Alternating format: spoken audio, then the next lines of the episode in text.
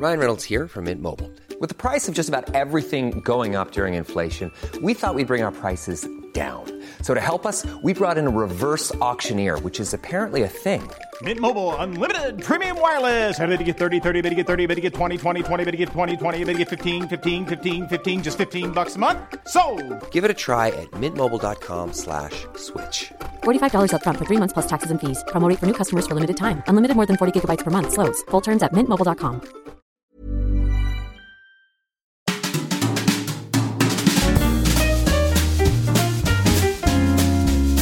Mise à mal. Les hommes et l'alcool. Ok, vous êtes euh, très bien au niveau de C'est distance bon, de micro. c'est comme vous ça. êtes parfait. Je sais pas trop. Vous euh, êtes parfait. Même j'ai dans la essayé vie, de- dans la vie, vous êtes parfait aussi. ça- Tu peux trouver un synonyme de vous êtes parfait Vous êtes parfait. Ah non, je sais pas trouvé. Vous êtes des belles personnes. Voilà. C'est ce que je voulais. Bonjour les applaudisseurs, je suis Flo, bienvenue dans Mise à Mal. Aujourd'hui, on se retrouve pour parler des hommes et de l'alcool. Et le cliché que j'aimerais qu'on mette à mal, c'est qu'un homme, ça doit savoir se mettre des grandes caisses. Et pour traiter de ce sujet, j'ai avec moi deux amis et je voudrais dire que c'est euh, Spider-Man No Way Home parce qu'on a la toute première génération et la toute dernière génération. C'est que Seb, t'es venu dans le tout premier épisode de Mise à Mal en saison 1 C'est ça. et Auriel, t'es venu dans la saison 3. Et le truc qui fait que c'est le lien entre vous et moi, c'est que c'est dans notre discussion à trois que sont nés les vocaux de fin de soirée qui ont fait que j'ai décidé de lancer Mise à Mal parce que je me disais que c'était dommage de ne pas partager ce que les hommes se partagent en, en rentrant de soirée. Donc Exactement, en off. en off, voilà. Et donc c'est devenu un podcast. Bravo les gars, c'est grâce à vous. Ah, Bravo à toi. Bravo à toi. Oh arrêtez, merci. Merci pour l'invite. Merci. Euh, du coup, euh, Auriel, est-ce qu'il y a quelque chose dont on ne s'attend pas de toi la première fois qu'on te rencontre? Euh, bah en fait, on m'a déjà dit que j'étais un fuckboy euh, récemment. euh, et je me le suis pris sur les deux derniers mois trois fois. Et moi, je l'associe quand même à un, un petit terme péjoratif. Je sais pas vous, fuckboy. Ça fait un peu le mec qui, qui peu, nie, ouais. qui, qui, et qui se barre juste après, etc. S'en bat les couilles des meufs. ou juste le mec qui veut séduire. Et c'était des meufs que j'aimais bien. Et quand elle me dit ça, je me suis dit, bah merde, je suis obligé du coup de leur prouver que je suis un mec bien. Ce qui est hyper difficile à faire, je vous le cache pas. Parce que t'es un fuckboy. Parce que je suis un fuckboy. merde alors Euh, Seb, est-ce qu'il y a quelque chose dont on ne s'attend pas de toi la première fois qu'on te rencontre? Il y en a quelque chose, ouais. Et quoi? Euh, par exemple, euh, le fait que je suis sorti avec une femme qui portait le voile. Ok. Mais pourquoi on s'y attend pas d'ailleurs? Parce que on s'attend très peu à ce qu'une femme qui porte le voile puisse sortir avec un mec comme moi, qui boit beaucoup d'alcool. Ah. Mais du coup, on va en parler ce soir, ce rapport à l'alcool. Allez, hein. À ceux qui À ne la s'attendent vôtre. pas de nous. euh, à la vôtre. Commence un épisode sur l'alcool par un shot. Hmm. oh putain. Alors, Oh, ça va. Ah, c'est fort l'alcool. si on doit vomir, on vomit à côté du micro pour que ça rentre bien. Oui, parce que c'est c'est pour faire le sound design. Ok, allons-y. Euh, et du coup, alors la question pour ouvrir ce sujet sur l'alcool après ce shot, euh, je voulais vous demander, c'est- ça comment s'est passée votre découverte de l'alcool? Donc autant au niveau de l'anecdote que comment, enfin, qu'est-ce que vous vous êtes dit sur l'alcool? Est-ce que ça pouvait permettre dans votre vie à ce jeune âge de découverte? Seb? Alors moi, du coup, j'ai un rapport très particulier pour mes débuts. J'ai commencé très tard l'alcool, C'est quel âge très tard 20 ans. Ah ouais. Alors toute première fois que t'as pris de l'alcool Premier verre, 20 ans. Oh waouh. En gros, quand j'étais petit, euh, je voulais pas boire d'alcool. Alors, je sais pas si c'était par fierté ou pas, parce que quand j'étais petit, euh, je voyais mes, mon, mon père avec mon oncle et mon parrain se mettre des grosses mines. Ils me disaient bois de l'alcool. Je me disais non. Les adultes te disaient bois de Ouais. l'alcool Ok. Du coup, voilà, j'ai un rapport très particulier et j'avais peur un peu aussi, ouais, je sais pas, peut-être le lâcher prise de l'alcool, sur le chose de peur le contrôle. Et en fait, à mes 20 ans, euh, le naissance de 20 ans, on a fait en boîte, j'avais mon cousin et tout. Et mon cousin m'a acheté un verre d'alcool, il m'a dit, bois-le, juste tu testes, c'est pas très fort. Et après, euh, je te force pas à boire plus, toi. Ok. Du coup, je l'ai bu. Ça m'a absolument rien fait. Parce que bah, il était pas, pas un alcool très fort et tout. Et en fait, je me suis dit, tiens, en fait, l'alcool, c'est pas grand chose, tu vois. Et en plus, j'étais un peu dans un cercle vicieux à cette époque où j'étais encore puceau, j'arrivais pas à avoir de meuf, je suis en mode, plus je vieillis, plus les meufs veulent d'expérience, moins j'en aurai, et ainsi de suite. Et oui, peut-être que l'alcool, ça me désinhibait là-dessus. Et après, du coup, bah, j'ai commencé à boire et ça a un peu tout décanté hein, également, tu vois. Et donc, dès ton premier verre, tu t'es dit, euh, t'as pensé aux meufs? Non, j'y ai pensé après. Ok. Le, le premier verre dans la soirée, du coup, j'ai bu que ce, pro- que ce verre-là. Ouais. J'ai pas rebu. Et après, j'ai rebu avec des potes euh, un peu plus tard euh, sur Lyon, quand j'étais en études, quoi. Et quand est-ce que t'as connu l'état d'ébriété? Parce qu'avec un verre, je suppose que t'as pas vu euh, l'état d'ébriété ce J'ai rien vu du tout euh, ce soir-là. J'étais en mode, voilà. Ouais. Et en fait, bah après, j'ai commencé à boire un petit peu et on a fait une soirée sur Lyon avec des potes. On a fini le, rhum, le bar où il y a que des rhums, là. Barberousse? Barberousse. Allez. Barberousse de Lyon. Et là, je sais pas, en une soirée, j'ai bu 14 shooters. Ouais, la base. J'étais éclaté. Et en plus, du coup, j'ai embrassé ma première meuf cette soirée-là. Ah, donc t'as eu Merci, la connexion. Ouais, ouais, bravo l'alcool. Ouais. Euh, si l'alcool veut sponsoriser l'épisode d'ailleurs. Euh, non mais du coup, euh, t'as fait cette connexion genre beaucoup d'alcool égale péchotage. Ce soir-là, tu t'es dit, Hmm, ça peut marcher. Non, surtout qu'en vrai, il y avait une meuf qui me plaisait et que je connaissais parce que c'était une pote d'un pote. Ouais. Et en fait, du coup, j'avais aucune inhibition avec l'alcool, tu vois. Genre, elle me plaisait, je lui plaisais. Et l'alcool a fait. là, Genre, euh, je- en fait, c'est juste que je- j'avais plus les, les barrières que j'avais normalement. Je me suis rapproché d'elle, elle s'est rapprochée de moi. Et, et voilà, quoi. Et est-ce que qu'est-ce que tu t'es dit après cette expérience euh, là de d'alcool et de et de filles? Euh, ce que je me suis dit, je sais pas trop en vrai. euh. Sur le moment, je pense que j'étais en mode ah ouais, l'alcool ça me permet de faire pas mal de choses quand même. Ça me permet d'être beaucoup plus entreprenant, de moins réfléchir, mettre un peu mon cerveau de côté et de, bah, en gros, euh, de faire de moi un homme quoi. On reviendra là-dessus. Ouais. On reviendra sur le fait de, enfin, le rapport aux femmes et qu'est-ce que ça veut dire d'être un homme avec l'alcool. Mais il y a deux trucs sur lesquels je voulais revenir. Le premier, c'est ils sont liés en fait. T'as dit tout à l'heure, euh, t'avais peur de perdre le contrôle. Et là, tu viens de dire, l'alcool me permet de moins réfléchir. Et euh, c'est quelque chose que, enfin, comment tu t'es senti avec euh, avec ça, avec la perte de contrôle et en même temps l'espèce de soulagement. Ça, c'est moi qui mets ces mots-là. Mais le soulagement de moins réfléchir. Bah vrai, je suis quelqu'un qui, qui réfléchit énormément, voire beaucoup trop. Et du coup, ça me permettait à l'époque de, ouais, genre un peu de le poser, de mettre de côté et genre juste de, de kiffer, de suivre un peu mes envies, tu vois. Et t'avais pas l'impression de perdre le contrôle? Euh, bah sur le moment non parce que je pensais être un peu moi-même. En fait on est on, forcément on perd un peu le contrôle, on fait des trucs qu'on n'a pas forcément toujours envie de faire. J'étais dans le caniveau en fait, mais c'est c'est la bougie. Genre quand tu finis par vomir c'est pas forcément ce qu'on a envie de faire. Quoique. Euh, Et toi, Auriel, ça a été quoi ta découverte de l'alcool? Moi, ma première découverte de l'alcool, je dirais que c'était assez jeune. Est-ce qu'on peut appeler ça une découverte C'était en buvant un peu avec mes parents. Ils voulaient me faire découvrir euh, le vin rouge, etc. Donc c'était entre 7 et 10 ans, je dirais. C'était vraiment euh, quelque chose pour faire comme les adultes, quoi. C'est la première découverte de l'alcool, c'était pour faire comme les adultes. J'aimais pas ça, mais je faisais croire que j'aimais bien le vin rouge. C'était ah, trop bien, c'est bon, je suis un adulte, etc. Même des fois, je faisais genre que j'étais bourré. Je me souviens, à 9 ans, essayer de reproduire les actes de quelqu'un bourré alors que je l'étais pas du tout. Je sais pas, je me disais que c'était que ça faisait adulte. Donc c'était le premier truc. Et ce qui est marrant, c'est que je me dis qu'après, au final, euh, quand j'ai bu vraiment de l'alcool, on va dire, je pense que c'était vers pff, la première vraie cuite, vers 16 ans, c'était pour faire comme des potes. Ah ouais Euh, c'était des potes euh, qui, eux, avaient commencé peut-être un peu avant moi, peut-être sur 15 ans, etc. On arrivait au lycée, les premières soirées arrivant, tu te dis, ouais, tout le monde boit de l'alcool, bon, ben vas-y, je vais boire de l'alcool, etc. Euh, de ce que je m'en souviens, c'est que ça a très mal fini euh, parce que tu, tu bois pas juste un peu, tu bois énormément, tu bois tes premiers alcools, tu bois du whisky. euh. Le whisky, j'en ai bu sur ma première euh, cuite, j'en ai jamais rebu de ma vie. Ça m'a vraiment vacciné et je me souviens, euh, voilà, finir moi dans le caniveau, euh, vomissant à la tête qui tourne. Ah ouais. Donc ça, c'est ta première cuite? C'est ma première cuite. Première cuite directe euh, over, euh, au-delà de la limite. Quoi. Ouais, au-delà de la limite directe. Pas, tu connais pas du tout ta limite au début. De toute façon, tu vas euh, franco et. Mais ouais, et il y avait ce truc-là. Alors je sais pas si ça t'a fait ça, mais moi c'était comme Seb, genre au premier verre, tu te dis bah ça fait rien. En fait, tu te fais tout un monde de genre les adultes ou les potes m'ont vendu l'alcool. Donc genre un truc extraordinaire, je bois un verre, je dis bah ça fait rien. Tu t'attends à un truc un peu instantané. Hmm. Et du coup, moi j'avais beaucoup trop bu aussi de whisky. Donc du coup on est dans la même team. Yes. Et, euh, et, euh, et moi, du coup, j'ai bu et bu et bu sans comprendre qu'en fait, bah, il y a un mécanisme de digestion et que tu veux, et que ça ne s'arrête pas, quoi. Et donc, au moment où je commençais à être bourré, je continuais à boire en me disant, ah, ok, ça commence à monter, je vais compter. Alors qu'en fait, c'est déjà trop tard. Ouais, l'erreur, bah ouais, t'es jeune et je le fais toujours à 30 ans, donc euh, c'est quand même problématique. encore jeune, c'est pour ça. Je suis très jeune. Euh, et, euh, et ouais, donc tout de suite, t'as dépassé la limite et donc tu peux plus boire de whisky depuis, j'imagine? Je sais, ouais, le- clairement, je peux plus boire de whisky. Je sais pas si c'est vraiment parce que je trouve ça dégueulasse ou si c'est parce que c'est ma première cuite et je l'associe vraiment à un truc immonde. Clairement, moi, la première fois que j'ai bu de l'alcool, du, qu'on va dire du hard, J'ai trouvé ça dégueulasse. C'était whisky coca. Mm. Je le buvais vraiment, je continuais parce que mon pote buvait. Et ouais, c'était en mode bon, bah tout le monde boit, vas-y, je bois. Mais j'ai trouvé ça immonde et je, j'avalais des trucs vraiment, euh, je, je- je n'arrivais pas quoi. Et euh, bon, heureusement, après, je, je pense que j'étais tellement bourré que je me rendais plus compte de ce qui arrivait dans ma bouche en termes d'alcool.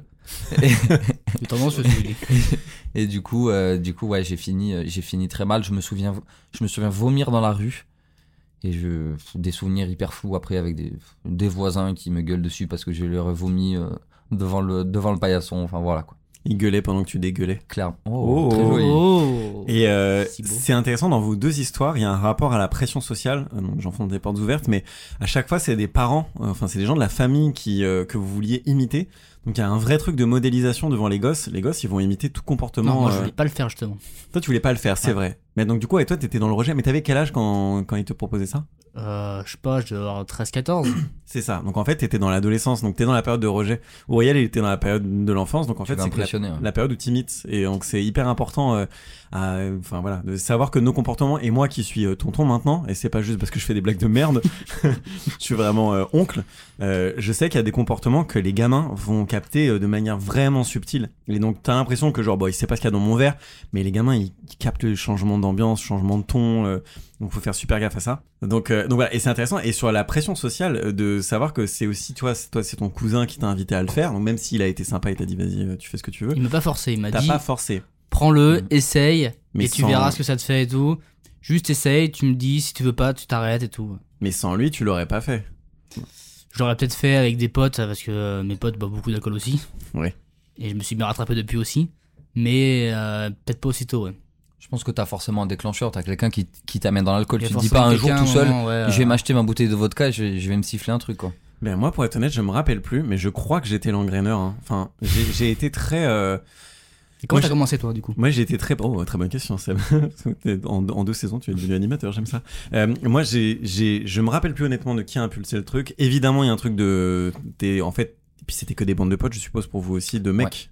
On est d'accord qu'on n'a pas partagé nos premières cuites avec des meufs. euh, Non, c'est arrivé plus tard. C'est que les mecs. hein. Donc ça, il y a ce truc-là, et donc nous, c'était un peu de boys, boys club, genre on va se bourrer la gueule et on...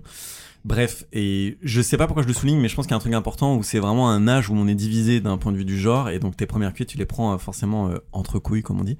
Euh, et euh, moi, je pense que j'étais très curieux d'expérience à l'époque. J'ai pris mes premiers psychotropes hyper tôt, j'ai pris de l'alcool hyper tôt. Euh, j'ai fait mes premières expériences hyper tôt. Enfin, je sais pas, j'avais un truc où j'avais besoin d'expérimenter. Donc l'alcool, je sais que j'avais des potes qui étaient un peu destroy, donc du coup, je sais pas d'où c'est parti. Mais moi, ma première cuite, ça devait être à 11 ou 12 ans.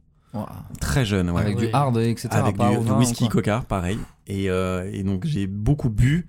Il y a un de mes potes, parce qu'on était très jeunes, quoi, qui a vomi ce soir-là, mais du genre vraiment jusqu'à devenir euh, son vomi, c'était le liquide de chez Mm. liquide, donc de la Oh, bile et ah, la euh, bile, c'est horrible.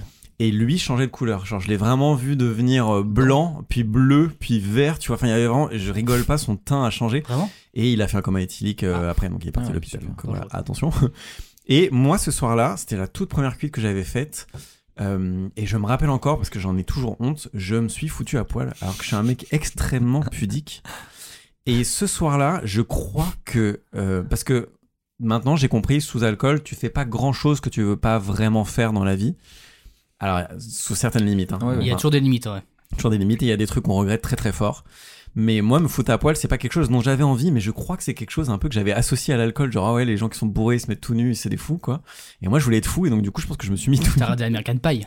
un peu. Mais en vrai, je pense que ouais, on a, on a cet imaginaire-là.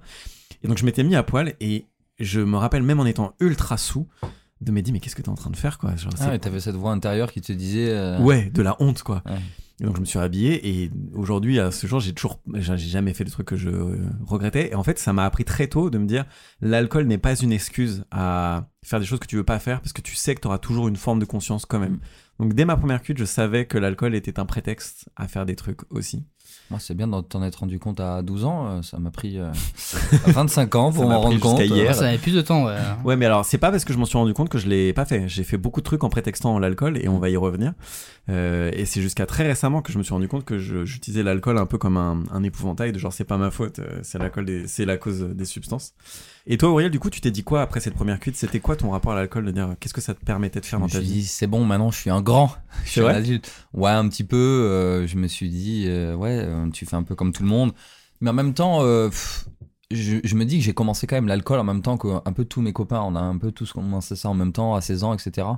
Et puis après, après cette première cuite, je me souviens que tous les week-ends, ça, ça a commencé à devenir euh, plus présent. Quoi. On a commencé à boire euh, très souvent.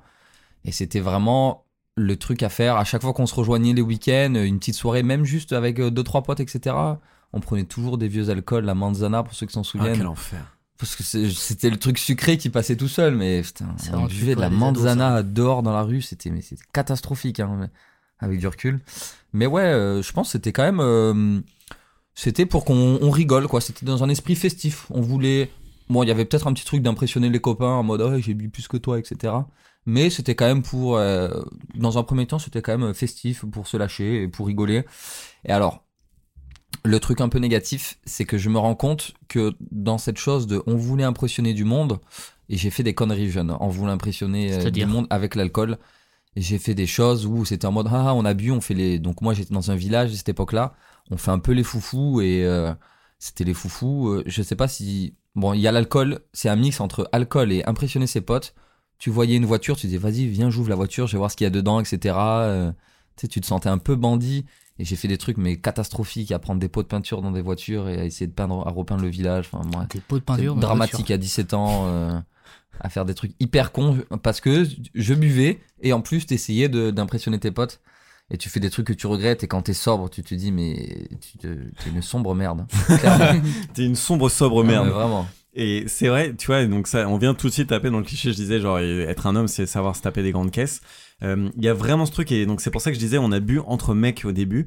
Il y a quand même ce côté de montrer un peu qui a la plus grosse, si on reprend des trucs. euh, carrément Bah ouais, non, mais tu vois, genre, qui a la plus grosse et qui peut prendre la plus grosse caisse aussi, euh, enfin, la, la plus grosse mine, quoi. Clairement. hein. Euh, Et j'ai presque envie de te dire même à notre âge ça existe encore ça hein. c'est pas parce qu'on a 17 ans on est toujours dans ce petit truc euh, vas-y oh tu bois pas moi je sais qu'avec des potes euh, quand on est dans le sud c'est toujours c'est toujours une petite blague de euh, t'as ton copain qui boit pas pendant l'apéro tu lui fais une remarque quoi Euh, t'aimes pas l'apéro etc pas on, est, on, est, on est vraiment encore dans ce truc de euh, à celui qui boit le plus. hein. Mais moi, quand je suis avec mes de potes, euh, en gros, on est en mode. euh, quand il y en a un qui, a- qui met plus de, temps, plus de temps à boire, on dit Qu'est-ce que tu fais Mets une coche, finis cul sec, et on, se resserre quoi. Misine, quoi? Une coche. Allez, euh, Ah, c'est donc en, c'est- fra- en français de Paris. Euh, mais une coche, c'est mais un cul sec quoi. Ah oh, c'est fait cul sec. je savais pas. Et euh, vas-y, on se resserre, toi. Genre en mode euh, dépêche-toi de boire, t'étais en retard et suis-nous.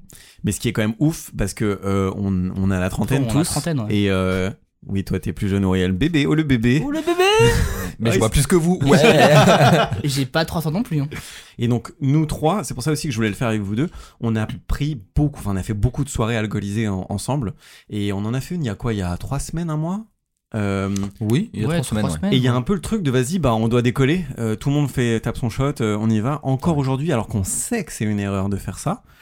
Attends, on a bu toute la soirée, tu sais. En que- vrai, non. on Alors moi, moi, moi, est- franchement, je suis pour. Hein. C'est vrai. Ah, moi, j'adore le shot avant de partir. Ça me, tu sais, je me dis, c'est des- c'est 10 euros d'économiser en boîte, quoi. C'est vrai. Dans ce Et sens-là. en ok. vrai, ouais, moi aussi j'étais bien. Du coup, je me suis dit, en fait, lui il va me rien faire parce que je commence à me connaître un peu mieux aussi. Et je sais, ce shot ne me fera rien, tu vois. Mais alors voilà, donc je voulais aller sur ce truc-là de se connaître mieux parce que euh, honnêtement, euh, moi je ne me connais toujours pas. Je sais toujours pas où est ma limite et je crois que j'aime bien. Euh, je vais être honnête. Je te rejoins. De pas savoir. C'est Tu- vrai? Tu sais pas vraiment si t'as envie de te connaître. Des fois, euh, pff, des fois, t'as juste envie de, te- de, de te mettre sur une grosse caisse. euh, tu te dis pas, vas-y, je vais m'arrêter là, etc. Tu bois, tu bois, tu continues. Quelqu'un te propose un verre. Je sais pas, je continue et euh, en fait, j'ai- jamais aucune limite où je me dis, là, je suis trop bourré. J'ai jamais cette petite voix. euh, elle dort cette petite voix. Elle euh, dort. Elle dort déjà. Et en fait, on se connaît jamais vraiment, je pense, parce que ça change euh, un peu tous les jours avec ton niveau de fatigue, ce que tu vrai. dans la journée, euh, ton état physique. Mais on se connaît quand même un peu mieux en mode euh, là, je sais que si je vomis, euh, si je prends encore ça, je vais vomir et ce genre de choses quoi. Toi tu sais ça maintenant? Je- des fois, je le sais, ouais. Des fois. Des fois, non. Et en fait, des fois, ça, ça, va, ça vient d'un coup, en mode je suis bien, et d'un coup, bam, je commence à être un peu moins bien. Mais non, quand je mange pas, je sais que je, je Ouais. vrille beaucoup plus vite. ouais. Et du coup, euh, ça m'amène à, votre- à la question. euh, c'est quoi votre rapport à l'alcool aujourd'hui? Moi, moi, franchement, j'ai j'ai gardé quand même ce même rapport à l'alcool que quand j'étais jeune. C'est vraiment une occasion festive, exclusivement. Je bois pas à un autre moment que pour faire la fête entre potes, euh, voilà, pour rigoler, etc. Euh, et du coup, je le garde énormément sur une occasion festive. C'est quand même, je dirais, pour décupler, euh, décupler mon bonheur pendant, que, pendant cette occasion. Parce que clairement, quand tu. J'ai encore ce blocage où j'y arrive pas. hein. Je sais que des potes le font pas. Mais moi, si je bois pas et que les gens boivent autour, je me sens en décalage et j'y- j'y arrive pas. Donc vraiment, euh, je bois et, euh, et vraiment, c'est une occasion festive. C'est pour, c'est soit pour être euh, dans le mood général ou soit pour sortir, aller en boîte et, et tout ce qui s'ensuit, danser, etc. On y viendra à tout ce qui s'ensuit. Je suis d'accord avec Auriel, moi c'est à peu près pareil. Je suis, ouais, c'est dans- c'est c'est festif, c'est social, c'est plus pour me désinhiber. Ah ouais? Ouais. Qu'est-ce qui a changé? Et ben en fait, euh, je me suis désinhibé même sans alcool. Vois comment, comment ça s'est passé du coup? Alors déjà, est-ce qu'on peut aller euh, d'abord sur la partie Ouais. où tu utilisais l'alcool pour te désinhiber? C'était au début, ouais. Et- Quand j'étais encore, parce que du coup, à l'époque, du coup, j'étais encore très timide, tu vois. Ouais. Je parlais très peu aux femmes et tout. Genre moi, dès que je parlais à une femme, genre je donnais tout rouge, j'étais ridicule, ma voix euh, baissait euh, en intensité. Et euh, en fait, ça m'a fait aussi comprendre que parler, c'est ça, ça a rien de grave, il y a rien de dramatique. En buvant de l'alcool, tu t'es mis à parler à des femmes et tu t'es rendu compte que c'était pas dramatique. Ouais, exactement. Ok. Et maintenant, du coup, genre maintenant, quand je parle aux gens, les gens, euh, quand je leur dis que j'étais timide, limite maladif avant, ils me disent euh, non, je te crois pas, tu vois. Mais du coup, tu parce que t'as fait quoi Un entraînement sous alcool, c'est ça euh, le truc? Bah non, en fait, je me suis un peu servi d'alcool entre guillemets pour me rendre compte que euh, parler aux gens et, euh, et les et communiquer, aller vers les gens et tout, c'était pas grave. Même si quelqu'un me genre de pas me parler, bah on s'en fout, tu vois. Mais c'est hyper important et du coup j'ai des questions sur ça parce que il y a un truc important de faire des expériences euh, pour voir, en fait, pour rentrer en dissonance cognitive, c'est-à-dire ce que tu pensais être ou ce que tu pensais pouvoir faire ou ne pas faire, te mettre dans un contexte où ça, ça ne tient plus. Donc typiquement toi, te dire je ne sais pas parler aux gens, avec de l'alcool, tu te rends compte que tu sais parler aux gens, donc tu en es capable. Mais ce qui peut avoir deux issues, soit la première c'est la dépendance, te dire bah, je vais tout le temps boire de l'alcool maintenant, soit ce que tu as fait toi apparemment, de te dire ok, je peux le faire dans un certain contexte. Maintenant, il faut que je change de contexte parce que le premier est peut-être euh, un peu dangereux, quoi. C'est ça. Donc, comment t'as fait pour pas tomber dans la dépendance et garder quand même la désinhibition que t'as connue sous alcool? C'est une très bonne question. Attends, je bois un petit peu. Putain, moi, j'aurais des trucs à dire sur ça. hein. Bah, non. Je suis- moi, je suis dans la dépendance. euh, je suis encore dans. euh, ça me désinhibe euh, de ouf. Sans ça, j'ai du mal. Il y a toujours un petit peu ça. Même moi, j'ai toujours un peu en mode. euh, si je bois un peu, je sais que je serai quand même moins. je- en fait, j'ai moins réfléchir. Je sais que même, euh, même maintenant, je réfléchirai toujours un peu moins. Mais je veux toujours garder mon, mon intellect quand même quand je, quand je bois. Et du Ah coup, ouais. c'est pour ça que je veux pas trop Mhm. boire. Parce que quand je bois trop, par contre, je j'arrive plus à parler. Toi, genre, euh, Tu te méfies de, de- de ton toi intérieur. Exactement. En vrai, genre, euh, quand je bois trop, je sais que je parle à tout le monde, mais en fait, personne ne me comprend. Donc c'est différent, tu vois. Véridique, Et je veux que les gens me comprennent aussi. parce que on se connaît bien du coup, et c'est vrai que quand t'as bu beaucoup, Seb, euh, il y a des moments où on ne comprend plus du tout les, oui. les mots, quoi. Il Exactement. articule plus. Et Non mais déjà, en fait, de base, de base, j'articule pas très bien. Et donc quand je bois, c'est vraiment une, un- une angoisse, quoi. Ah ouais, mais du coup, et donc tu sais la limite Et maintenant. je- Mais c'est vrai que je me rappelle des soirées où je me dis, j'aime, j'aime l'énergie de cette personne, mais je ne comprends pas ses mots. Quand je bois, par contre, je suis hyper énergique. Mais oui, je, je, je, je ne peux plus communiquer quand j'ai trop bu. Mais du coup, c'est une question pour vous deux, parce que Auriel, tu disais, et je, et je te demanderai après, toi, quelle est la désinhibition que tu cherches, mais euh, euh, quand vous dites euh, ça m'empêche de trop, enfin, ça m'arrête dans ma, le fait de trop réfléchir, c'est réfléchir à quoi? Alors, si je puis rebondir, Je vous en prie. moi vraiment, euh, quand je, réf- je réfléchis à ça maintenant en ce moment, et je me dis, j'ai une voix intérieure. On a tous cette voix intérieure qui nous parle, etc. Et il y a des Plus je bois, Il y en a qui n'ont pas. ouais. Ouais, c'est un truc ouais, de ouf. c'est vrai Mais qu'il y, y a ce truc des gens qui pensent et Ouais. ils s'entendent pas penser. Mais, bah, ça me fait, ça me fait délirer. Je mais- comprends pas. Bon bref, pas donc toi des- t'as une voix Donc intérieure. moi j'ai une voix intérieure. Plus je bois, moins je l'entends. Et j'arrive à un stade où je l'entends plus. Et là, qu'est-ce que je m'amuse? Et là je m'amuse parce qu'en fait c'est et quand je bois trop, j'entends plus rien autour. Là, ça devient dangereux. hein. Je vais à, je vais à l'hôpital par Ta contre. dégradation, Ouais, t'entends j'ai- il faut quoi. quand même euh, arrêter. Mais vraiment en fait c'est cette voix intérieure. Et en fait, je pense que moi mon j'ai j'ai identifié un problème, c'est que je pense euh, trop à ce que les gens vont penser de moi, au regard des gens. Et plus je bois, moins j'y pense. Et, et plus je passe une bonne soirée, quoi. De s'enlever ce poids de, de, de ce que les gens vont penser de toi et juste de pouvoir être, j'allais dire naturel, mais bon, est-ce que t'es vraiment naturel quand t'es à 3 grammes? Je sais pas. Mais c'est, c'est, c'est tellement un bonheur fou de se dire, ok, j'en ai rien à foutre de ce que les gens pensent. J'ai juste envie de danser et de profiter de la musique ou même des gens, etc. Et de, et de pouvoir faire des blagues sans que les gens euh, pensent euh, que ça soit euh, hors de propos, euh, etc. Et vraiment, moi, c'est, je crois que c'est, je bois pour ne plus entendre ma voix intérieure. Mais c'est hyper intéressant parce que moi évidemment aussi j'ai cette censure intérieure que j'essaie de bosser sobre parce que et on y viendra sur en fait c'est dommage d'avoir une béquille alcoolisée. Le, le truc que j'ai remarqué moi c'est que bon vous m'avez vu en soirée il y a un truc où dans la vie je suis assez calme en tout cas je parais assez calme et la vérité c'est que je le suis pas du tout et donc Mm. je suis toujours très étonné qu'on me dise t'es un mec calme Moi, je le vois.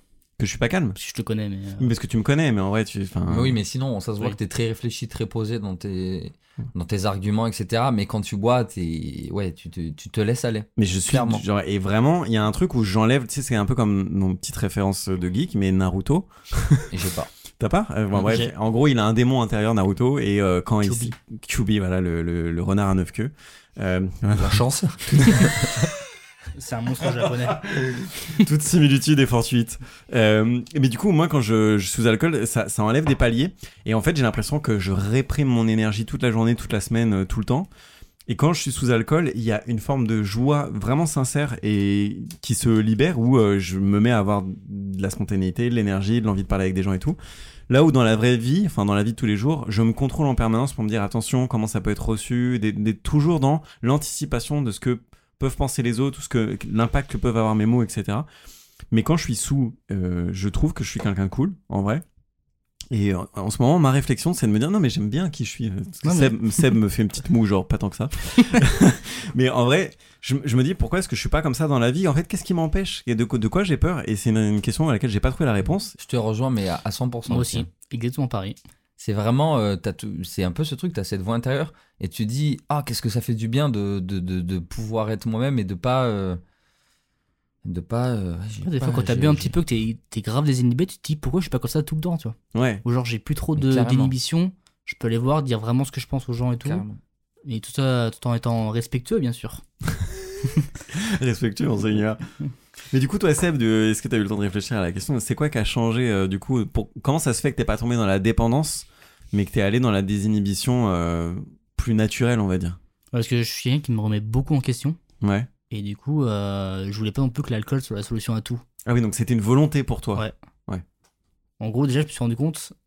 Bah, après, moi j'assume, mais du coup, je trouve ça quand même un peu triste que l'alcool a, dû être le déclencheur pour me rendre compte de ça.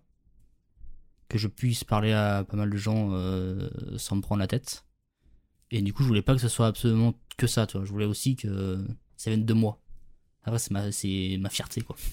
Donc, C'est mon, mon, ego, quoi. Il y a pas de problème avec l'ego du moment que euh, tout le monde y gagne. Tu vois ce que je veux dire? Ouais. Donc euh, c'est cool, euh, et c'est pas un problème euh, que tu te sois dit bah en fait j'ai vu que je pouvais être ça et autant le ré- autant savoir comment le réactiver parce que c'est con d'avoir besoin d'une d'une aide pendant euh, les 50 ans qui te restent encore à vivre pour être vraiment toi, c'est un peu Bah, con. c'est un peu triste, ouais. Mais du coup, est-ce que tu arrives à le faire? Parce De- que moi aussi, je me dis, ce serait trop bien de le faire sans, mais est-ce que tu y es arrivé maintenant? Tu te, tu, te, tu te trouves acceptable socialement euh, sans alcool, drogue? Ou tu te dis encore, euh, ouais, euh, Ben, des fois, en fait, moi, ce que j'ai appris à accepter aussi, c'est que être coincé, parce que je, me- Ouais. en fait, moi, je mets de la distance avec les gens, je me considère un peu coincé au premier abord, etc. C'est aussi moi. Parce que avant, je luttais pour me dire ah putain ça y est, je suis bourré, enfin je peux être moi. Mais la vérité, c'est que je pourrais pas être cette personne libérée bourrée si j'étais pas cette personne coincée quand je suis sobre. Et donc accepter la dualité, c'est aussi ce qui m'a fait me détendre. J'ai pas tant besoin maintenant. C'est ça qui est marrant, c'est que j'ai pas tant besoin d'attendre le verre pour décompenser de Mm. qui je suis censé être. Tu vois ce que je veux dire? Tu t'assumes. Ouais, je m'assume un peu plus, mais c'est pas confortable. Tu vois, encore tout à Mm. l'heure, quand on me parlait, parce que je suis un peu paniqué, qu'on me parle dans ce nouvel environnement, bah, je bafouille, je sais pas trop ce que je suis en train de dire et tout ça, alors qu'en soirée, avec un, un verre ou deux, j'aurais dit la première connerie qui me passait dans la tête et j'aurais été oh, trop marrant, tu vois, mais, mais là, j'a- j'accepte, en vrai, bah, ça va prendre un peu plus de temps d'être trop marrant. Je te, je te rejoins assez sur euh, ce côté-là. Après, je trouve que euh, des fois, ça devient de l'interlocuteur en face. T'as vraiment des gens qui te décoincent, mais directement. Ouais. C'est des gens que tu rencontres, etc. Que tu sois introverti ou pas, bah, il- en fait, tu sens que ouais, tu peux être à l'aise directement et là, tu es toi-même. Alcool, pas alcool, là, tu, tu peux rentrer, en, tu peux rentrer en, en contact, en communion Oh. avec cette personne. Mais il y en a, ils ont, ils ont ce petit truc où qui ils te libèrent direct, ouais. Ouais, clairement. Mais sinon, euh, sinon ouais, euh, moi je j'avais pensé à quelque chose par rapport à l'alcool et à ces gens-là, c'est que en fait des fois tu es dans une soirée où tu connais pas grand monde, où tu arrives à parler à personne, et là tu te dis waouh comment je vais faire? En fait l'alcool, euh, tu te dis c'est ton seul espoir. Tu vas boire de l'alcool et tu dis vas-y je vais essayer de me sociabiliser avec des gens que j'apprécie peut-être pas forcément, etc. Et tu dis, vas-y, ça va, ça va me sauver ma soirée, quoi. Je pense que tu as dit un mot qui était hyper important tout à l'heure, c'est le mot communion. Même si tu l'as dit en, en Ouais. plaisantant, je pense que l'intention derrière le fait de boire de l'alcool, c'est vraiment de se connecter aux autres. Et Mm. si on arrive à réactiver ça en étant plus sobre ou plus mal à l'aise, ou je pense que c'est cette intention-là qui, qui compte principalement. Et c'est facile à dire sobre, euh, moi j'y arrive pas tout le temps. Le truc d'enlever l'intellect hum, fait qu'on arrive plus instinctivement à se connecter aux gens sur des détails en plus. Vraiment, moi ça m'est déjà arrivé en soirée ivre de me connecter à quelqu'un juste parce que euh, elle porte une casquette et moi aussi. Et du coup on dit ah, on porte tous les deux une casquette et Mm. ça suffit et on passe une trop bonne soirée après parce qu'on est trop potes. Ouais.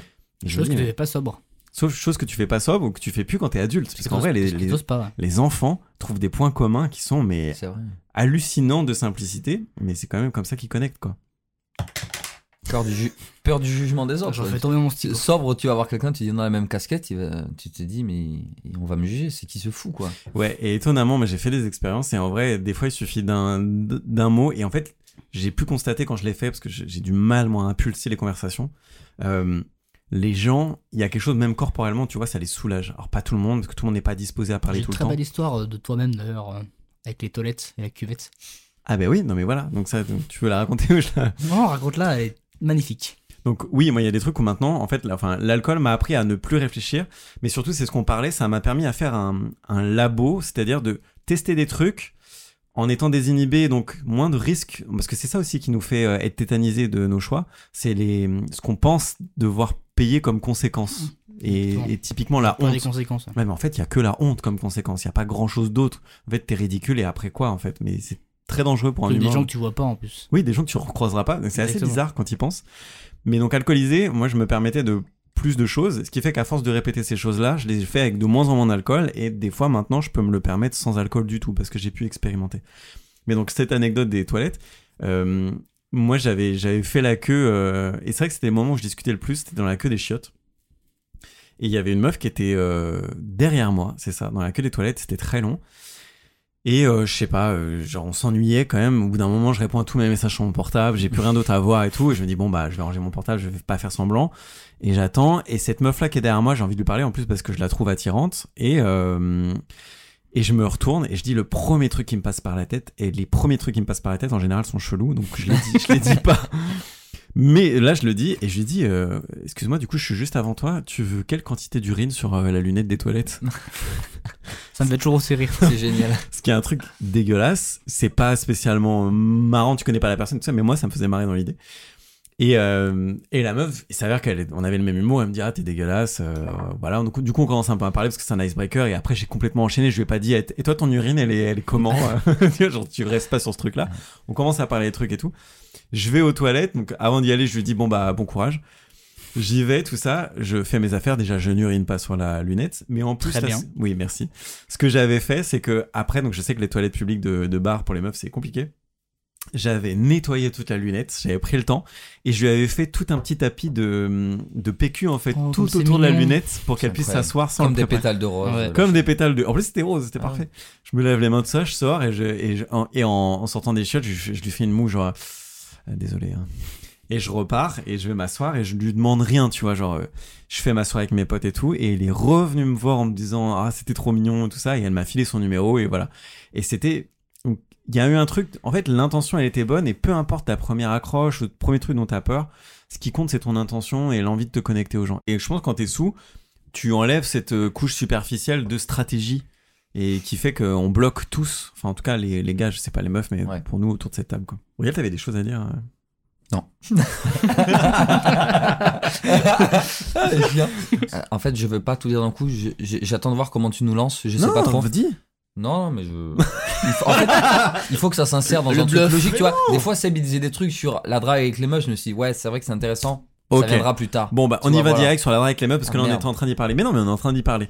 Donc il y a pas de, de toute façon il y a pas de questions préétablies à ce podcast. Ouais, on va au fil de la discussion. moi, moi, je, voilà, je respectais Non, mais toi t'es un mec rigoureux. C'est peut-être un truc dont on, dont on s'attend pas de toi d'ailleurs. hein. Non, parce Ah, que je suis très peu rigoureux, donc. euh, Ok, Semblant, pour, l'anecdote, je l'aurais coupé au montage, mais Uriel a galéré au moins 20 minutes à trouver un truc dont on ne s'attend pas de lui. Une heure. ça sera dans le best-of. Une bonne heure. Du coup, quel est votre rapport, vous, euh, entre l'alcool et séduction?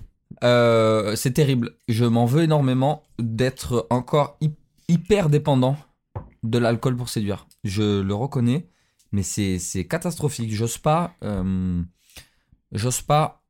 Si, si ça doit venir de moi, j'ose pas engager une conversation si je n'ai pas bu. Et c'est vraiment euh, quelque chose où t'es euh, en boîte, en soirée, quelque part, te dis cette meuf me plaît, ok, je vais aller boire un verre et après je vais lui parler. Ou je vais me faire un shot et après je vais essayer de lui parler. C'est vraiment le truc qui va t'enlever cette gêne. Alors que ce que tu risques le plus, c'est un rejet. Mais je sais pas, je pense que c'est parce que je l'ai justement pas essayé sobre et que je me suis pas assez pris de rejet que je que j'arrive toujours pas à, dé- à dépasser ce blocage. Mais clairement, euh, moi, euh, la drague, euh, l'alcool m'aide énormément si je veux, si je veux enclencher une conversation, etc. Encore aujourd'hui, je suis, euh, je suis obligé d'y passer, quoi. Mais c'est hyper intéressant ce que tu dis sur le rejet. Euh, moi, je sais qu'il y a une période où j'avais très peur du rejet. J'ai toujours très peur du rejet. Je vais pas Mm. faire genre. J'avais quand même eu besoin euh, de l'alcool pour me donner cette espèce d'armure molle. Je sais pas si ça vous donne ce truc-là, mais un peu comme si t'as un, un champ de protection. Ce qui va m'atteindre va moins m'atteindre que si j'étais sobre. Je sais pas si ça vous fait cette impression-là, vous. Moi, ce qui m'arrive quand je suis un peu alcoolisé, euh, le lendemain, je m'en fous un peu. Mais du coup, qu'est-ce qui fait que alcoolisé t'y arrives et pas sobre? Je sais que je pose une question un peu évidente, mais il y a toujours ce, ce petit truc à l'intérieur de ma tête qui me dit euh, sobre. Ah, mais genre, tu vas te prendre, il y a des gens qui te regardent et ce genre de choses, et ça va être ridicule, ils vont te voir, ils vont se moquer. Alors qu'en vrai, les gens s'en foutent. En les vrai, gens s'en foutent les gens s'en foutent. Mais ça, tu, si tu es sobre et que tu veux le faire, au moment où tu veux le faire, ça arrive tout d'un coup et ça t'inhibe totalement, tu vois. Ouais, donc c'est avant de passer à l'action, euh, tu Ouais. te... et après, ouais, peut-être Ouais, tu de trop- surréfléchis et t'es en mode nan, nan, et puis le, le surplus d'informations te fait, te ne fait pas y aller, quoi. Hmm. Et t'attends. Mais ouais, il y a ce truc aussi, je, me- je posais la question, je me demande, est-ce qu'on se dit que quand on est bourré, c'est pas vraiment nous? Et quand on, on est sobre, on pense que c'est vraiment nous et que du coup, on doit être irréprochable? C'est une vraie question, j'ai clairement pas la réponse. Parfait. Et donc, du coup, je, euh, non mais je, me pose encore la question. Mais même, euh, tu te demandes vraiment euh, quelle est ta vraie personnalité? Est-ce que, ta personnalité, euh, c'est quand t'es sobre et que t'es avec tes bons potes et que tu peux toi-même? Ou est-ce que, quand t'as bu, ben justement, tu peux faire aussi venir ta vraie personnalité? Euh, J'arrive pas trop à trouver la réponse. J'ai trouvé un semblant de réponse en étant vraiment avec des potes très très proches que tu connais depuis l'enfance, ou avec eux, tu sens que tu peux tout te permettre. Et je pense que c'est juste avec ces gens-là où je me dis, ok, là je sais, mais vraiment à 100% qui je suis. C'est le, le seul moment où tu peux, tu peux vraiment savoir qui t'es. Parce que sinon, avec d'autres personnes, d'autres amis, tu vas, tu vas être une version un petit peu aseptisée de toi-même, je pense, où tu vas pas oser tout faire. Tu te dis, ah, peut-être ces blagues-là, je peux pas les oser. Ou, ou même, euh, ouais, j'ai envie de danser à cette soirée, ah, ils vont me regarder danser bizarrement, euh, ça va être gênant. Et du coup, je pense que, ouais, je pense que l'alcool t'aide à vraiment être euh, comme avec tes potes d'enfance. Justement, avec l'alcool, est-ce que ça change quelque chose avec tes potes d'enfance? Je suis encore plus Ou con. t'as la même situation Non, je suis plus euh, con encore. que sobre mais alors, tu dis plus con, mais est-ce que tu dis plus con, euh, enfin, plus con ou plus toi-même? Non, là, plus con, parce que du, coup, tu peux être vraiment toi-même. Et là, tu cherches, j'imagine, l'étape d'au-dessus, c'est vraiment faire rire tes potes ou vraiment faire un truc, euh, sortir. Là, du coup, tu essaies de sortir de toi-même, de quitter vraiment et de faire un truc surprenant. T'as envie de surprendre tes potes. Tes potes, ils te connaissent par cœur. T'es là en soirée, si tout le monde se comporte de la même manière, donc t'as envie de surprendre tes potes, t'as envie de monter. T'as envie de monter à l'étage de la boîte et je sais pas, de soulever ton t-shirt, baisser ton pantalon, t'as envie de les faire rire. Bon là t'es pas toi-même quand tu fais ça, mais tu dis il faut que je les surprenne. Donc, euh, donc euh, je pense que quand t'es vraiment avec tes potes, euh, vraiment où tu te sens naturellement toi-même, tu rajoutes l'alcool, là tu deviens euh, un fou. la conclusion. Mais on, on retombe sur ce truc-là de entre, enfin tu vois, depuis notre première cuite, c'est toujours les mêmes réflexes entre couilles de s'impressionner. Alors Ouais, même si c'est pour se faire rire, on peut se dire l'intention est louable, mais en vrai, où est la limite entre faire rire et déraper, tu vois, genre euh, aller trop loin, euh, de toujours mon- vouloir en montrer plus et aller trop loin? C'est une vraie question que je me pose, tu vois. De... Justement, avec mes, mes potes d'enfance, j'ai pas le même rapport. En gros, euh, que je boive ou que je boive pas, on peut dire les mêmes choses, tu vois. J'ai plus cette inhibition sobre avec mes potes d'enfance. Ce qui est bien aussi dans le groupe de potes, c'est que nous, euh, on se dit absolument tout. Et en fait, on n'a aucun jugement. C'est ça. Donc, ça permet de dire tout aussi, tu vois. Et du coup, toi, Seb, c'est quoi ton rapport entre alcool et femme?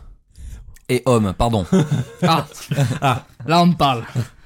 Non, en vrai, euh, bah, évidemment, ça m'aide toujours un peu à me désinhiber, l'alcool.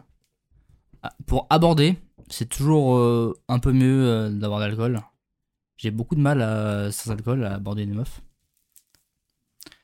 Et même euh, maintenant, ça va, mais avant, j'avais besoin d'alcool pour embrasser une meuf, par exemple.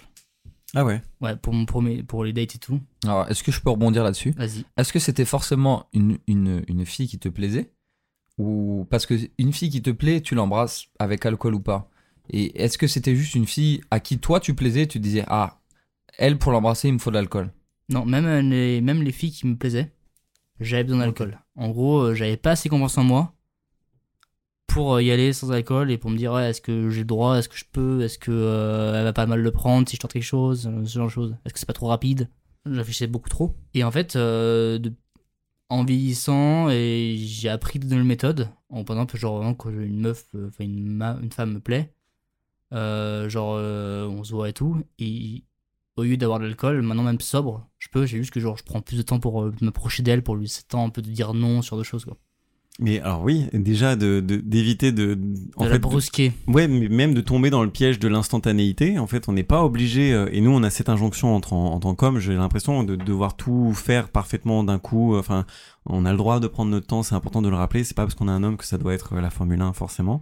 Euh, donc ça, c'est déjà bien, tu vois, puis de tâter le terrain. En fait, la même personne, la même femme, euh, au début de la soirée, à la fin de la soirée, elle va pas prendre pareil tes signes, tu vois. Donc euh, c'est complètement ok de retester, de, enfin bref. Et le deuxième truc que je voulais dire, c'est que est-ce que qu'est-ce que tu pensais de toi une fois que t'étais redevenu sobre? Parce que ce que je me dis, c'est que si tu n'as appris à embrasser euh, ou à aller vers des meufs que quand t'étais sous, est-ce que du coup tu disais pas que Seb sous était mieux que Seb sobre? Si, et on me l'a dit. Ah ouais? Oh non, c'est horrible. Qui a dit ça? Des amis proches? Des, bah, des femmes qui, je savais pas à l'époque, mais voulaient se la faire avec moi. Et en gros, elle me disait, t'es plus marrant bourré. Oh putain, c'est chaud. Sur les trucs qu'on s'autorise euh, quand on est sous euh, et pas quand on est sobre, il y a aussi des trucs pas bons, entre guillemets. Euh, et moi, pour partager, euh, pendant des années, euh, j'ai commis euh, des adultères. Et euh, oh là là, première nouvelle. Euh, ils sont tous Oh là étonnés là. autour de la table. Je me désabonne. De toute façon, vous me connaissez depuis des années. Donc, je je, ne le dis dans, partage pas cette opinion. je l'ai dit dans plein de podcasts et j'en suis pas fier aujourd'hui. C'est complètement. Et en plus, c'était contre mes mais valeurs. tu l'assumes et c'est beau. Je, ouais, bon, ouais. Je. J'en suis pas fier. Et Faut je pas vais être fier, mais il faut l'assumer. mais je, je l'assume et je l'ai fait, tu vois, genre c'est factuel, donc je peux le dire. Mais c'est juste que euh, aujourd'hui, il y a quelque chose qui a changé dans mon cerveau, honnêtement. Euh, je le ferai plus du tout, mais, mais ça a été un cheminement, puis ça, ça s'appelle la thérapie aussi. Euh, et euh, je prétextais pendant des années, en fait, je trompais mes copines quand j'étais sous alcool. Euh, et pendant des années, je disais ouais, c'est l'alcool, j'ai pas fait ce que, enfin voilà, c'est pas moi et tout. Et il y a, donc je vais pas dater, mais il y a une fois où j'ai trompé une fille avec qui j'étais, à qui je tenais en plus, mais il y avait pas du tout d'alcool en jeu, et je me suis dit, mais putain, en fait, euh, c'est le signe que je me mens depuis des années, et c'est pas tant que je trompe parce que c'est de l'alcool, c'est que j'utilise l'alcool pour tromper, parce que ça me donne un C'est une prétexte. excuse. Mais la vérité, c'est que je suis un mec qui trompe, et que je n'accepte pas cette euh, version de moi-même, donc il faut que je taffe dessus. Et c'est ce jour-là où je me suis dit, bah, faut que j'amène ça en thérapie parce que c'est plus gérable, quoi. Donc, ce que je voulais vous demander, c'est est-ce qu'il y a des trucs que vous avez fait sous alcool que vous assumiez pas? Sous prétexte de. Enfin, que vous faisiez avec le prétexte de l'alcool? Me prendre un doigt dans le cul. C'est vrai? Bah, c'était pas hyper énorme, mais, mais jamais sobre, je l'aurais fait. Je me serais laissé aller comme. Mais c'est un laisser aller, comme euh, toute autre chose. Hein. Tu te laisses aller, t'es là, ouais, euh, la pipe se passe bien. La meuf y va, ouais, tout se passe bien. Tout se passe bien, ouais, ouais, ouais, ouais, tout se passe Ça ça t'a fait passer le truc, genre? Ouais. Euh, Mais est-ce que du coup, l'alcool t'a permis de te dire, au pire, euh, j'assume parce qu'en fait, c'est pas vraiment moi? C'est quoi que tu te dis à ce moment-là, du coup? Ah, Il y a peut-être ce truc-là, ouais, t'as raison. Ouais. J'oublie ma masculinité, vas-y, euh, prendre un truc dans les fesses, c'est pas si grave, quoi. Ouais. Il y a peut-être euh, il y a peut-être ce côté-là, ouais. euh, Tu sais, c'est un truc entre potes, le truc dans les fesses, on s'en parle tous, hein, tout le temps et tout. C'est genre, ouais, qui l'a fait et tout, c'est un peu inavouable. Et tu sais pas si tu peux le dire ou si c'est cool et si tu vas vraiment oser le faire. Mais à chaque fois que tu entends quelqu'un qui l'a fait, c'est cool. Donc tu dis, putain, euh, faudrait peut-être que je le teste, mais euh, j'ose pas. euh, j'ose pas le faire, etc. Mais, euh, mais euh, ouais, clairement, euh, bah, ça t'enlève une barrière euh, mentale en plus de te dire que avoir du plaisir avec la nuit, c'est pas être gay, quoi. Mais du coup, c'est quoi que, qui enlève la barrière C'est le fait de dire, bah, si jamais elle m'en repart, je dirais que c'est l'alcool? C'est d'avoir un prétexte c'est juste déplacer son blocage physique personnel, se dire Ah oh, ouais? ça va peut-être être une intrusion bizarre, etc. Tu te poses pas les questions de est-ce que je suis 100% clean, est-ce que est-ce que tout va bien, est-ce que est-ce que c'est bizarre? Et donc ouais non non tu Mais c'est pareil, hein, quand t'as bu, tu te laisses aller. euh, Tu, vraiment, tu, tu ouvres tous tes pores, si je puis me permettre. Ah, Et quand je dis pores, Je dis trou de balle.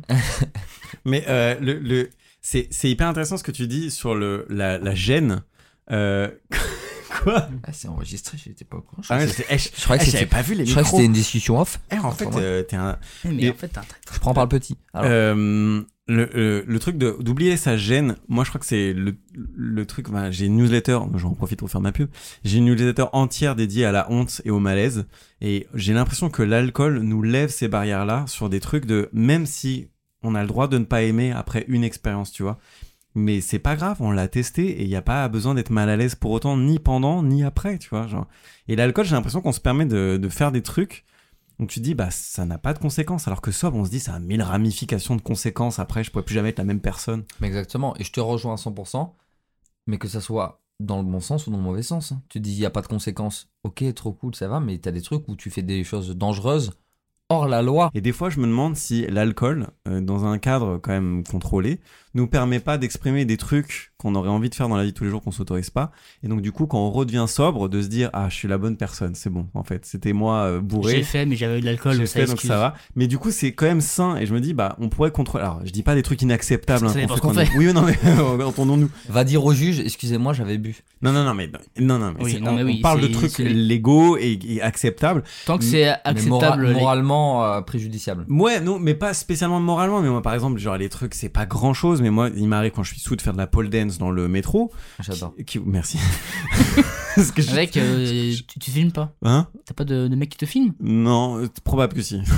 si, si vous- C'est- vraiment vous cherchez internet, c'est probable que si. Sur TikTok, euh, Euh, voilà, c'est moi. Euh, cherchez le trend homme sur je, vais, je vais chercher. pole dance de métro. Euh, et donc, ces trucs-là me permettent aussi de revenir le lundi au bureau. Je vais pas au bureau le lundi, mais imaginons. Euh, en étant, bon, bah, en fait, je peux accepter cette vie conventionnelle parce que j'ai eu mon samedi soir où je sais que j'ai été un peu plus une autre partie de moi que j'aime aussi. Donc, c'est ça aussi que ça permet l'alcool, dans la mesure, encore une fois, du légal, de l'acceptable et du consenti. hein. Je- j'ai une demi-anecdote. Allez. Ce sera peut-être coupé au montage, mais je me souviens de discussions avec vous, les gars, à Ipsos. Donc, Ah. c'était notre entreprise, dans l'entreprise où on s'est connus.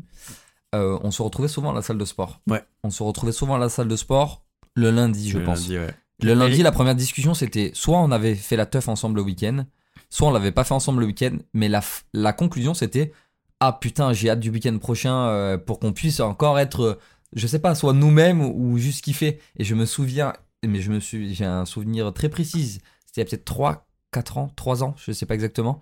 Et je me souviens qu'on se disait Ah putain, on est lundi, mais j'attends le week-end, t'attends le week-end pour vivre et pour. euh, bah pour, te, pour être bourré et pour être toi-même, quoi, en fait, mine de rien. Et je me souviens qu'on se disait tout le temps ça quand on se voyait. C'est vrai. Et du coup, c'est ça qui me, moi, me fascine. Il y a des mots genre. On boit de l'alcool, principalement, je reviens sur le cliché que j'aimerais mettre à mal, de, de- en fait, de se mettre des grosses caisses pour se déchirer la gueule, s'arracher, s'éclater. En fait, le- les mots sont hyper parlants. On boit de l'alcool très fort pour euh, renouer avec cette forme de mosaïque de qui on est, qu'on n'accepte pas dans la vraie Exactement. vie. Et je pense que si on arrêtait de se déchirer dans la vraie vie, on n'aurait pas besoin de se déchirer par l'alcool le week-end, tu vois. Je vais me branler sur cette phrase. Tu tu m'en- tu m'enverras l'extrait parce que c'est. Écoute, il sera en podcast un de. c'est- Victor Hugo se retourne dans sa tombe. c'est moi, qui retourne Victor Hugo. Non, mais oui, mais même à notre âge, on a, on a encore besoin de, de, de se retourner la tête et de se dire euh, on va boire, on va faire n'importe quoi. Par exemple, j'ai un, week-end prévu à Lyon avec mes potes, moi. Et on sait qu'on va être beaucoup. Et du coup, euh, dans la discussion qu'on a en commun, c'est en mode euh, ce week-end, ça va être n'importe quoi. En gros, on va trop boire et on va faire n'importe quoi. Bah ouais, et c'est ça qui moi me fascine, c'est qu'encore à mon âge ou à nos âges, euh, on a besoin de faire ça. Mais juste au passage, la dernière fois j'étais en soirée, et il y a un truc moi je me suis apaisé beaucoup dans ma vie récemment, euh, mais je me suis pas apaisé en devenant chiant, genre je me range. Je me suis apaisé parce que j'ai accepté que l'intensité pouvait aussi faire partie de ma vie tous les jours, que je pouvais être un peu plus bizarre même euh, à 10h du mat. Ça veut pas dire boire de l'alcool, mais c'est juste être un peu plus moi-même, un peu plus spontané, un peu plus... Ce qui fait que du coup, quand j'arrive en soirée, j'ai un peu moins besoin de m'arracher maintenant. C'est un peu plus de la continuité de ma semaine. Donc c'est une réappropriation de qui je suis, hein, qui fait que du coup, j'ai moins besoin de m'arracher. Mais j'ai l'impression que plus j'embrasse qui je suis, moins j'ai besoin de m'éclater la gueule le week-end. Donc je sais pas si vous, ça vous fait ça aussi. Plus j'embrasse qui je suis, moins j'embrasse des meufs bizarres. C'est beau. Oh, C'est ça que tu voulais dire en c'est fait. ça que je voulais dire. C'est comme ça que je l'ai pris. Moi, je t'embrasse en soirée, Je suis pas frustration. bizarre. je m'étais noté une punchline. Je me disais que en fait, tu bois pour séduire des meufs, tu bois beaucoup, beaucoup. Tu te dis, ok, là, je vais pouvoir choper une meuf, mais tellement t'as bu, t'es catastrophique en fait pour après choper la meuf. En fait, niveau performance, t'es horrible. Et c'est vraiment, mais un opposé. Tu te dis, je suis obligé de boire pour la séduire, et après, t'es comme une merde parce qu'en fait, euh, Bah, qualitativement, t'es catastrophique. T'y arrives pas. Mais c'est vrai que ça devient contre-productif. Mais c'est comme Seb qui n'arrive plus à articuler. Il arrive à aborder, mais on ne le comprend plus. Donc, euh, Je peux aller voir Ouais. plein de gens, mais en fait, les gens ne me comprennent, ne me comprennent plus. faut qu'il te comprenne en, en braille. Non, mais c'est comme Orelsan, il a dit. Hein. Orelsan. Dans son dernier album, je l'ai pas écouté, je peux plus me Euh, Oh, je sais- je plus dans quelle musique c'est, mais en gros, euh, Je quand, dénonce. quand tu t'attaches à te mettre des grandes doses, c'est que, Ah oui. donc, quand ta fierté, c'est de tu te mettre des grandes doses. C'est que tu t'attaches à pas grand chose. C'est vrai. Ça sera notre. ça, c'est- ça, c'est beau, ça. Écoute, euh, Orelsan. euh, Sera dans le podcast euh, dans deux semaines. c'est- Orelsan non, deux sera semaines, le prochain pas. invité. Mais euh, Live Goal, un jour il sera dans Mise à Mal. Les gars, merci beaucoup d'avoir parlé de ce sujet-là. Il y aurait beaucoup de choses à en dire et vous reviendrez évidemment. Euh, mais pour ce, ah, voilà, pour conclure cet épisode, est-ce que vous auriez un mot qui définit votre rapport à l'alcool aujourd'hui? Moi, je dirais que je suis resté sur désinhibition.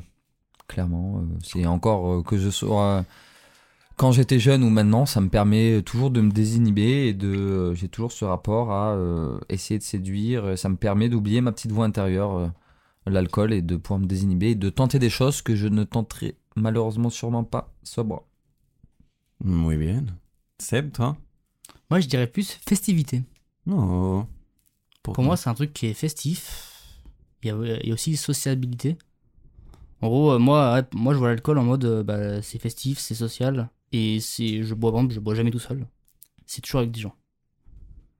Moi, je dirais intensité, parce que même après des années, euh, l'alcool me permet quand même d'aller euh, encore visiter des endroits où je me permets pas d'aller euh, sobre, et surtout d'être plus intensément moi-même, euh, ce que j'ai l'impression de limiter dans la vie de tous les jours.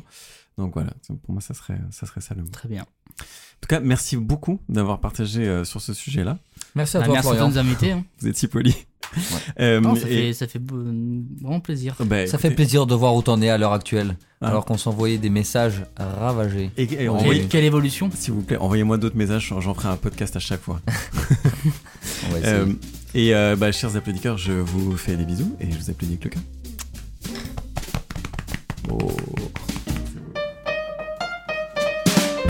Oh là là, merci beaucoup d'avoir écouté cet épisode. S'il vous a plu, je vous invite à mettre un commentaire et une note sur Apple Podcast et aussi sur Spotify où maintenant c'est possible. C'est gratuit, ça prend pas beaucoup de temps et ça soutient énormément le projet. C'est vous les ambassadeurs de Mise à Mal. Et maintenant, je vous laisse avec les petits moments off de cet épisode. Most of us have clothes that we've loved for years, maybe even decades. But it's harder than ever to find clothes that will stand the test of time. So before you update your closet this summer, take a look at American Giant. From hoodies and t-shirts to denim and more, they've got everything you need to build a wardrobe that you'll be proud of for summers to come. American Giant is made in the USA. That ensures that they can deliver items of exceptional quality. But it also creates jobs across the country. You're not just buying clothes that last. You're helping create a lasting change in the communities where they're made and a connection to the seamsters, cutters, and factory workers who make them. Discover the American Giant difference today. Shop wardrobe essentials that last a lifetime at American-Giant.com and get 20% off your order when you use code LT23 at checkout. That's 20% off at American-Giant.com. Promo code LT23. Auriel, est-ce qu'il y a quelque chose dont on ne s'attend pas de toi la première fois qu'on te rencontre Euh, Hormis ton énorme sexe. Allez. Non, parce que j'avais pas préparé la question dans ce ordre-là. Bon, alors, Sébastien. Attends, mais j'avais réfléchi à autre chose. Allez, viré. Donc, Sébastien. Il n'y avait pas de respect. Seb. Donc, je vais la refaire. Toi, tu parles plus jamais. Parce que je sais plus sur quel sujet on est là, du coup. Sur l'alcool. Ouais, non, mais. Ce podcast est un mensonge. Je suis sobre depuis 27 ans. Je pensais que la question c'était ce que les gens pensent, mais t'es pas vraiment comme ça, tu vois. C'est cata. Ça va aller très vite. C'est catastrophique. Ça va aller très vite, ça va prendre trois semaines. s'annonce pas à ce que je fasse des podcasts. Et on comprend pourquoi, hein, on voit la qualité de cette première intervention. Euh, alors. Je peux plus me voir, putain. Personne te voit donc profite. Mais moi-même, je peux pas me voir. Je suis obligé de fermer les yeux parce que sinon je me vois. Je me vois, moi et ma honte. C'est catastrophique. Excellent, c'est la meilleure intro du monde. Non, mais. Ok. Je chiale de honte. Alors, Auriel, est-ce qu'il y a quelque chose dont on ne s'attend pas de toi la première fois qu'on te rencontre? Coupé. Coupé. C'est coupé. C'est un, c'est un bruit pour le monteur. Le monteur, ça, ça veut dire que tu coupes. C'est moi le monteur. Salut Flo. je voulais dire que je t'aime, mais je peux le dire qu'à travers un micro en face, j'ose pas te le dire.